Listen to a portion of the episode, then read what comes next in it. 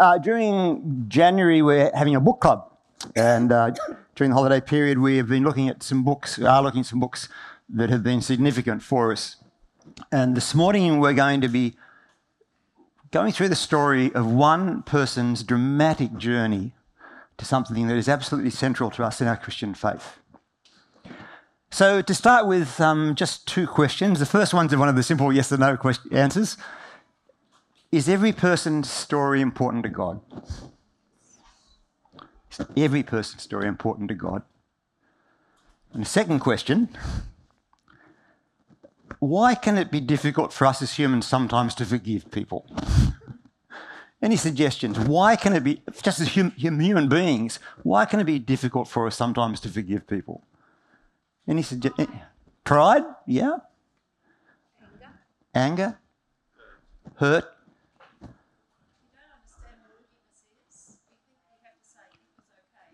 We don't understand what forgiveness is. We think we need to say it's okay when it's not. Yep, one more. Guard to protect yourself. Every now and then, a child arrives in the world who appears to be unstoppable and untamable. Have anyone ever noticed that? For Italian migrants to America, Anthony and Louise Zamperini, in 1917, it all started with the birth of their second son, 11 and a half pound, Louis. The mayhem had begun. From the moment that Louis could walk, he was racing and bumping and hurdling and escaping. When he was two years old, he climbed out his bedroom window. Uh, he descended one story and went on a naked tear down the street uh, with policemen chasing him and a crowd in amazement watching. because of Louis' pneumonia, from um, the family moved from New York to California because it was warmer. Um, he ran the length of the train and jumped off the back of the train the train backed up trying to find him, and the family spied him casually ambling along the tracks towards them. Upon arrival in California, Louis commenced uh, what Laura Hillenbrand uh, describes as a one boy insurgency. It didn't help that he was subject to bullying because he was Italian and he was different. And so, in reaction, Louis grew in determination and resourcefulness. Um, he regularly, secretly stole things and hid them in caches around the town. Uh, regularly, he stole from a metal dealer and the next morning took the things back and sold them back to him. At least two people threatened to shoot him. Uh, he woke up the whole town one night when he uh, scaled the uh, steeple of the Baptist church and then played the bells using piano wire. The police visited regularly. Uh, Louis feigned toughness, but inside of himself, he was tormented. But then came a great opportunity. At high school, Louis broke into the school gymnasium and started black market ticketing, selling the tickets that he stole. when Louis got hauled before the principal, things looked grim. Until Louis's brother Pete convinced the principal that what he needed was a positive outlet to all this energy. And so Louis found himself in the high school track and field team athletics team. At the time, athletics in America was like a big, big deal. In his first race, Louis came last, but he wasn't fussed. And then he realised that if he was successful, he'd attract the girls. So Louis started running and running and running. In the mile race, Louis soon ran out, ran out of high school uh, competitors who could even come close to him. He broke the US high school mile record. And then he started thrashing college runners while still at high school. His mania for stealing uh, hadn't transformed into a mania for running. From town villain, Louis was becoming a local superstar. Nothing was going to stop him. And so, although only a teenager, he set his sights on the 5,000 metres in the 1936 Berlin Olympic Games. In only his fourth attempt at the race, Louis won the 5,000 metres at the US Olympic trials. He became the youngest distance runner ever to make the US Olympic team. It was not as though he had lost all of his old habits.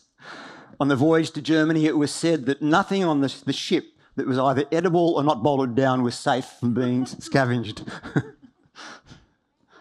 In Berlin, he only just survived big trouble when he snatched a Nazi flag from the Chancellery. In the 5,000 metres race, Louis was way less experienced than all the other runners.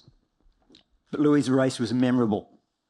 He didn't win, but from the way back in the field, he streeted almost all of the field in a sizzling final lap. It was a record time. He now was internationally famous. Even Adolf Hitler wanted to meet him. For Louis, he now set his sights on winning at the 1940 Tokyo Olympic Games. It was now working out so well for him, except for world events. So, who can tell us what happened in the years following the Berlin Olympics? Who can tell us? World War II. Immediately after the Olympics, the anti Jewish signs were placed back up again in Berlin. People had marvelled at the wonder of the Berlin uh, Olympic Village. The man who designed it, a high ranking German officer, committed suicide. He was Jewish. Jewish prisoners were being taken to a concentration camp just 20 miles from the Olympic Stadium. For Louis, he was getting faster and faster. In mile races, he was uh, closing in on the world record. And people were saying he'd be the first person to break the fabled four minute mile barrier. And then Germany invaded Poland. The world was at war. The Tokyo Olympics were cancelled, and Louis was devastated. He'd lost his newfound purpose for living.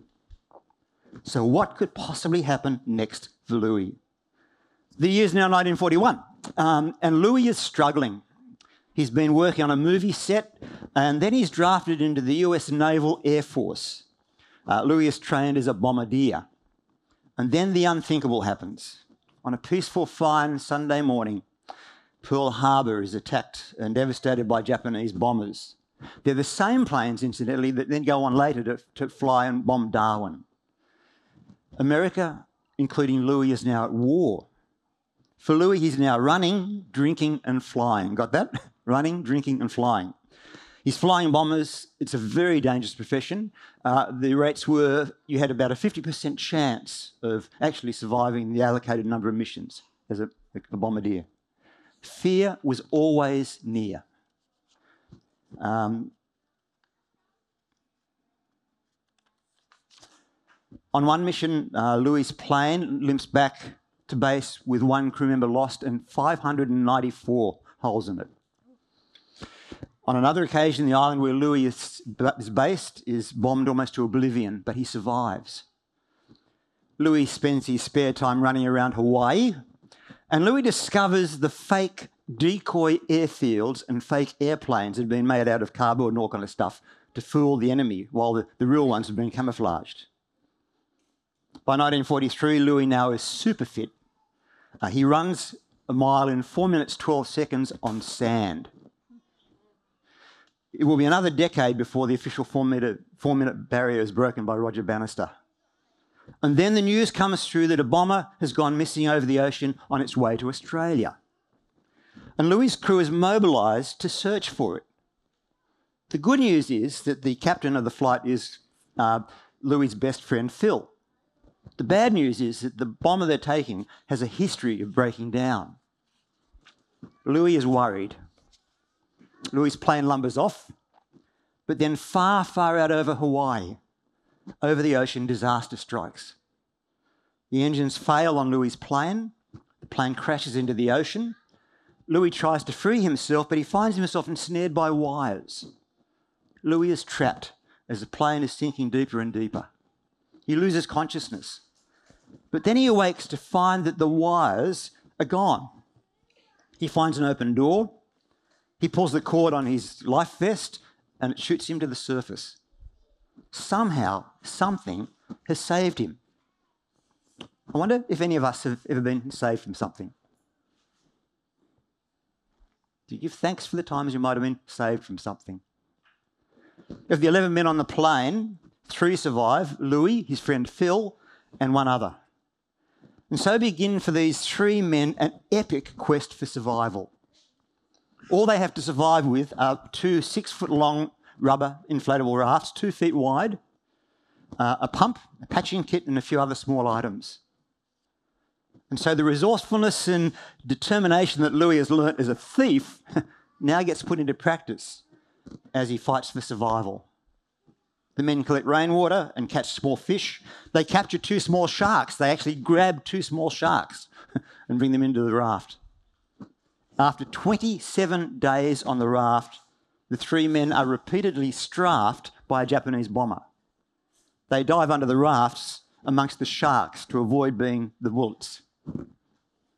From the strafing, one raft is destroyed and the surviving raft is submerged. Frantically, Louis patches the raft while the other men fight off the shark with their, their oars. Who'd like to be there? The men pump all night until finally the patches on the surviving raft um, hold. The third crew member tragically dies, leaving Louis and Phil. Two albatrosses land on the raft over time and they capture them and they use them. To counter the very real risk of insanity, because people go insane in these situations, Louis and Phil start an ongoing, non stop quiz competition between them. They're continually pumping each other with questions. And they also um, they go into minute detail about all the meals that they're not eating. It's a reminder for us, all of us, of the critical importance of friendship. Because sometimes you need friends to survive. Megan spoke last week about joy. At one point in the raft, everything becomes still around the two men. Phil and Louis have reached the famous doldrums the, near the equator. Louis becomes overwhelmed by the joy and the wonder and the beauty of the sky and the sea and the sea life that surrounds them. It's now that Louis starts praying for survival. He doesn't know how to pray, so he recites snippets of prayers that he's seen in movies. Phil's father is a pastor. Phil has faith. And so Phil and Louis each evening share prayers on the raft. And then Louis promises God that if God saves him, Louis will devote his life in service to God. On the raft, Louis and Phil are losing their hunger. They've lost almost half their weight. They're in the final stages of starvation. And then in the distance, they see some islands. In their raft, Louis and Phil have drifted 3,000 kilometres. A typhoon hits, they hang on for their lives. The known record for someone surviving on an inflatable raft, known record was 24 days. Through Louis' determination and resourcefulness and through Phil's faith, Louis and Phil have now survived for 46 days, almost double the record. Every person's story is important to God. Ours mightn't be quite so dramatic, but every person's story is important. So, after all that Louis and Phil have been through, surely now they'll get some respite. Who reckons life becomes easy for them now? Guess what? It gets worse. Phil and Louis are intercepted by the Japanese, and at, fir- at first they're treated well, but they're transferred to two Japanese interrogation camps. The purpose of the camps is for the prisoners to be broken both psychologically and physically. And the guards of the camps prove to each other how tough they are through their cruelty and their brutality and their humiliation, degradation of the prisoners. The purpose is to break the spirit of the prisoners, the POWs. In Laura Hillenbrand's words, dignity is as essential to us and to human life as water, food, and oxygen. We need to know who we are. It's our identity and worth that God wants us to know through our faith in Jesus. In the camps, there's one Japanese guard whose kindness becomes life saving for Phil and uh, Louis. The guard has become a Christian through some Canadian minist- uh, missionaries. And finally, Louis cracks. And Louis tells the Japanese all about the American planes and the airfields in Hawaii, except for one little detail. He tells them all about the fake airfields and airplanes in Hawaii. In 1944, Louis has moved to a prison camp in Tokyo Bay. He he's wondering why he hasn't been killed. The Japanese have been keeping this famous American for propaganda purposes. It's now that Louis meets the man who will torture Louis' soul. Mutsuhiro Watanabe uh, is a man who comes from a privileged background. However, in a society that just treasures above everything else status and identity, Watanabe has experienced the disgrace of rejection of being not raised up as an officer. He's a corporal. So, in the prisoner of war camp, to unleash all of his pent up anger and fury, it's a perfect place to do it on defenceless POWs. The prisoners at the camp nickname him the bird. The bird has variously been described as erratic, violent, an irrational psychopath given to humiliation and emotional torture. When the bird discovers that he has the famous Olympian Louis Zamperini in his clutches, it's the opportunity to focus his greatest fury. For day after day, the bird takes sadistic pleasure in singling Louis out. Louis remembered uh, being bullied as a child, and so now Louis refuses to show deference. And so, in response, for day after day, the bird beats and humiliates him. American planes are now bombing Tokyo. It only makes the bird's manic behaviour worse. At night, Louis is tormented by terrible dreams of the bird coming at him. Within himself, Louis is faltering. He doesn't know what he's going to do. Until at the end of 1944, the bird is transferred. Whew. Conditions at the camp improve. For Louis, he finally has some respite from the bird's torture. And then Louis is transferred to a snowbound steel mill on the west coast of Japan. It's a freezing place, deep drifts of snow. Camp contains 300 camp prisoners, mostly Australians. And the Japanese soldier in charge of the camp is. It's the darkest moment in Louis' life. So the bird falls deeper into madness. On one occasion, Louis is knocked over by a guard, damaging Louis' knee and ankle. On another occasion, the bird makes Louis hold a six foot beam above his head. Louis' one thought is, he cannot crack me. Louis holds the beam, know, the title Unbroken. Louis holds the beam above his head for 37 minutes. Enraged, the bird attacks him. For Louis, he is still sustained by one great hope. Louis still dreams of running again in the Olympics.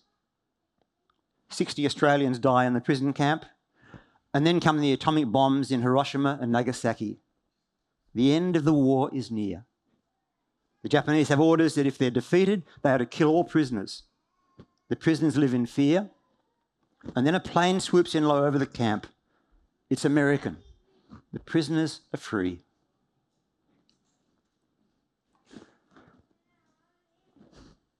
Louis returns to California. He marries a beautiful woman named Cynthia. He regains his strength. He starts running. Louis is dreaming of the upcoming London Olympics. Until Louis tries to run too hard. Louis' wartime injuries reappear, and Louis is told he will never run in the Olympics. He's devastated. He turns to alcohol, he falls to pieces. Night after night, he dreams of the bird attacking him. Driven by bitterness and terrible dreams, Louis feels disgraced and infuriated. Like many returning POWs, Louis is afflicted by a menacing blackness with suffocating bouts of anxiety. He feels dehumanized. He forbids Cynthia from going to church. And he's left with only one great terrible ambition. He's going to find some money, he's going to go back to Japan, and he's going to hunt down and kill the bird. So, what follows for Louis is a series of failed schemes to raise money to go back to Japan to get revenge on the bird. So, what happens? We'll find out in a few minutes. Thanks, Anton. Okay, the reading is from Matthew. Uh, chapter 18, uh, verses 21 to 35.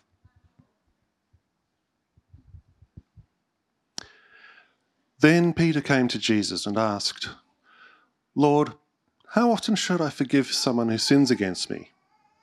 Seven times? No, not seven times, Jesus replied, but seventy times seven. Therefore, the kingdom of heaven can be compared to a king who decided to bring his accounts up to date with servants who had borrowed money from him. In the process, one of his debtors was brought in who, who owed him millions of dollars. He couldn't pay, so his master ordered him to ordered that he be sold, along with his wife, his children, and everything he owned, to pay the debt. But the man fell down before his master and begged him, Please be patient with me, and I will pay it all. Then his master was filled with pity for him, and he released him and forgave his debt. But when the man left the king, he went to a fellow servant who owed him a few thousand dollars. He grabbed him by the throat and demanded instant payment. His fellow servant fell down before him and begged for a little more time. Be patient with me, and I will pay it, he pleaded. But his creditor wouldn't wait. He had the man arrested and put in prison until the debt could be paid in full. When some of the other servants saw this, they were very upset. They went to the king and told him everything that had happened. Then the king called in the man he had forgiven and said, You evil servant, I forgave you that tremendous debt because you pleaded with me. Shouldn't you have mercy on your fellow servant, just as I had mercy on you? Then the angry king said, sent the man to prison to be tortured until he had paid his entire debt. That's what my heavenly Father will do to you if you f- refuse to forgive your brothers and sisters from your heart. Now, four years since the end of the war. And for Louis's wife, Cynthia, she's beyond her tether. Because of Louis's anger and alcoholism, for Cynthia, their marriage is over. Cynthia has come back to, Los An- to Louis just long enough to get a divorce. At that time in Los Angeles, a young preacher named Billy Graham starts a series of meetings in a circus tent. People start taking notice, and Cynthia goes. When Cynthia comes home from the Billy Graham meeting, she tells Louis she won't be divorcing him. Cynthia tells Louis that she's had a religious awakening. For Louis, he's appalled. He's appalled. Cynthia and her neighbour keep badgering Louis to hear Billy Graham. Eventually, Louis grudgingly gives in. As long as he can sit at the back and leave as soon as Billy Graham finishes speaking. Some of us may have had that kind of attitude ourselves sometimes. At the meeting, Billy Graham speaks about how God knows every, everything we've done, both the good and the bad. Louis becomes indignant. I'm a good man, he thinks. But even as he has a thought, Louis feels the lie in it. He knows what he has become. Billy Graham says, Here tonight there's a drowning man lost in the sea of life. For Louis, it's all too real. Louis bolts from the tent. That night, Louis feels again the blows of the bird, but now on the bird's body is the face of the devil, on the face. The next morning, Cynthia tries to coax Louis to hear Billy Graham again. And Louis finally agrees. As long as when Billy Graham says every head bowed and every eye closed, they're leaving, they're gone. you know, that prayer stuff, we're gone. That night, Billy Graham speaks of how the world is in an age of war, an age defined by persecution and suffering. And Graham asks, Is God silent when good people suffer? And then Graham speaks of how God is evident through the wonder of creation. Louis remembers the wonder he experienced in the beauty of the doldrums.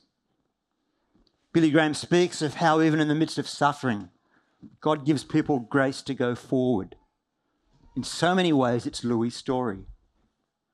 Louis feels cornered. he stands and bolts for the exit. And Billy Graham says, Nobody leaving.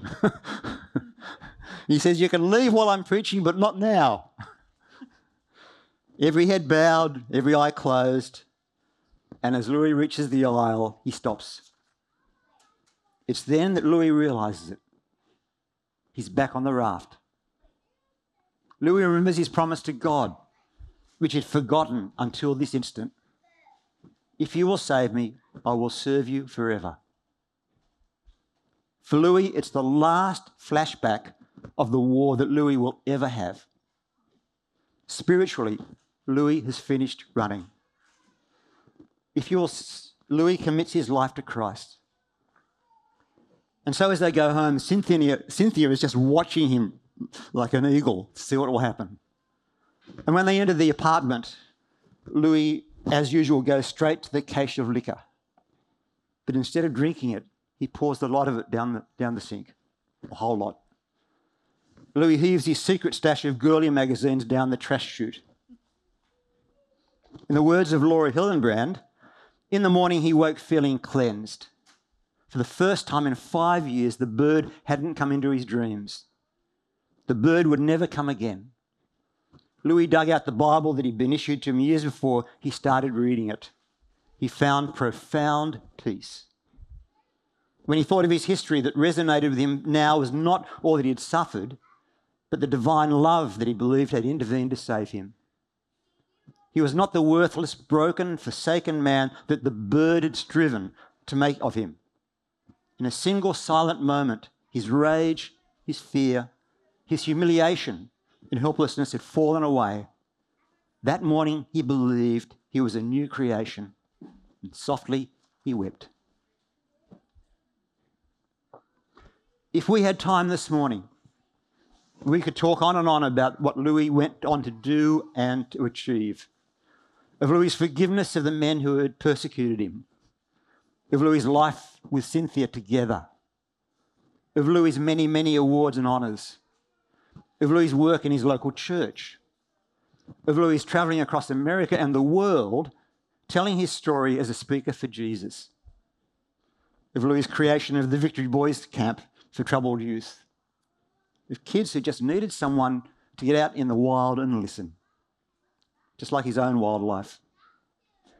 In 1950, Louis returned to Japan, no longer to murder the bird, but to address the Japanese prison guards who abused him and who now were in prison themselves. And when Louis saw the guards, he rushed towards them with his hands extended, with a radiant smile on his face. In his 60s, Louis went climbing every week. He ran the mile in under six minutes in his 60s.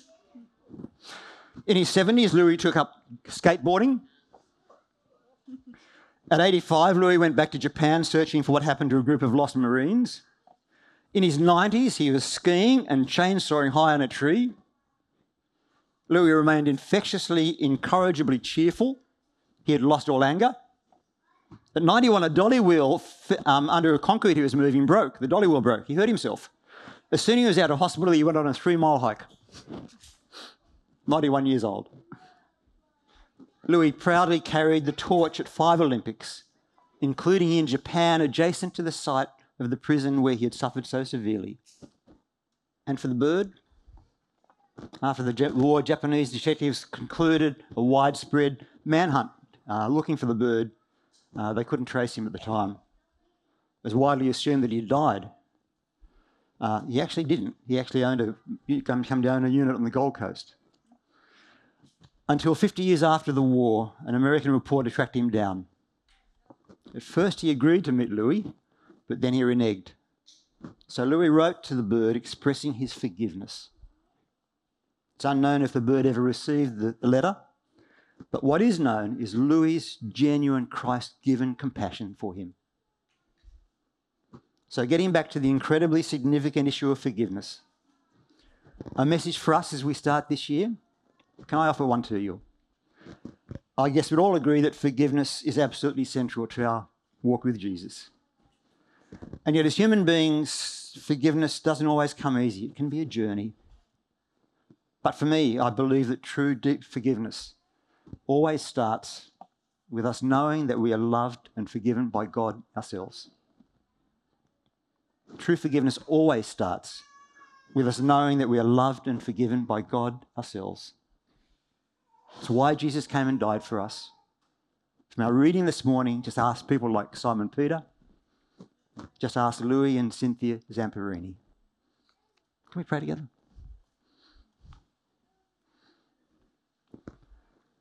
Lord, we praise you that every person's story is important to you, including ours. Lord, we praise you that Jesus came and died for us, that we can be forgiven by you as we confess our need and offer our lives in faith to you. Lord, help us, we pray, to always remember the wonder of your grace and forgiveness for us. And help us, we pray, in our journeys of learning to forgive, both to others and ourselves. If we pray in the name of Jesus, our wonderful Saviour, and we say together, Um, as I was preparing this, I was just very conscious it was we're dealing with some pretty deep issues. So if, um, please, if you'd like to, please come and talk to us um, and to God too uh, after the service. Okay. Thanks, everyone.